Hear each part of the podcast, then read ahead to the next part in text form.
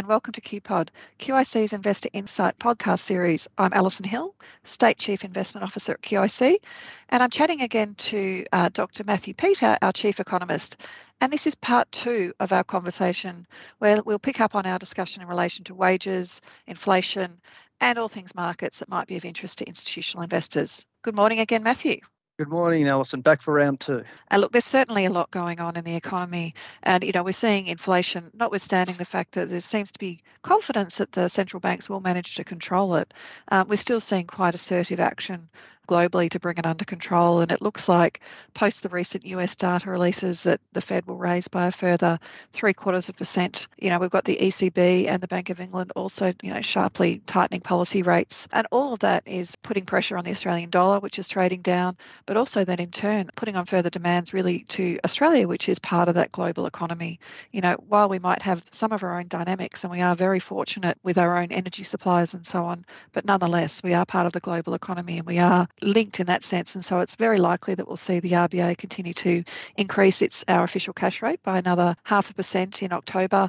And then, you know, if we look at market pricing, Matthew, it looks like that expectations that we're heading into 4% territory next year. So, I mean, this is compared to where we have been in recent past, quite high levels, notwithstanding yep. the fact if we go back a very long time, maybe it's not as high as we think and, and, and potentially in real terms is still not too much. But certainly for anyone who's paying a mortgage, that's a lot of money. And then we combine with that real wage impact that we've just been discussing, you know, I think that's going to have a real impact on the consumer and consumer sentiment. And all of those things cumulatively are going to lead, I think, to ongoing volatility in the in the equity markets, whether it becomes through directly in earnings as, as consumers look to sort of trim their uh, spending habits, or whether it comes through in margins as inflation pressures continue to put pressure on on company balance sheets. I think all of those will have an impact. And also through to the economy, we've had a bit of a debate over the last couple of weeks about, you know, will it be a recession or not? And, you know, I think it, it is not a foregone conclusion, but I think all of these factors sort of continue to lead me towards the fact that we'll probably likely hit a recession. Now, whether it's technically called one because of employment, which is very, very strong, and that is obviously a very big positive for everyone, having a job is is is important. But where do you sit on that recession question? Can we hold up under the pressure? I still believe we can. Of course, the, there is pressure mounting. As you pointed out, the Fed, they're taking their cash rate more likely up to 4%. And the current market pricing in Australia, as you pointed out, is for the uh, for the cash rate to get to uh, 3.9%, close enough. Let's call it 4% by mid next year. And yes. if we were to get that outturn, I think it'd be difficult for us to. Uh, that could potentially be cash rates up around 4% and bond yields higher than that, mortgages, you know, much higher than that could be a tipping point that would roll the consumer over. So that that's a, certainly a risk. We see the uh, cash rate topping out at 3.35% at the moment. You've called 50 basis points in October. Big call there, Alison. I'll, I'll hold you to that.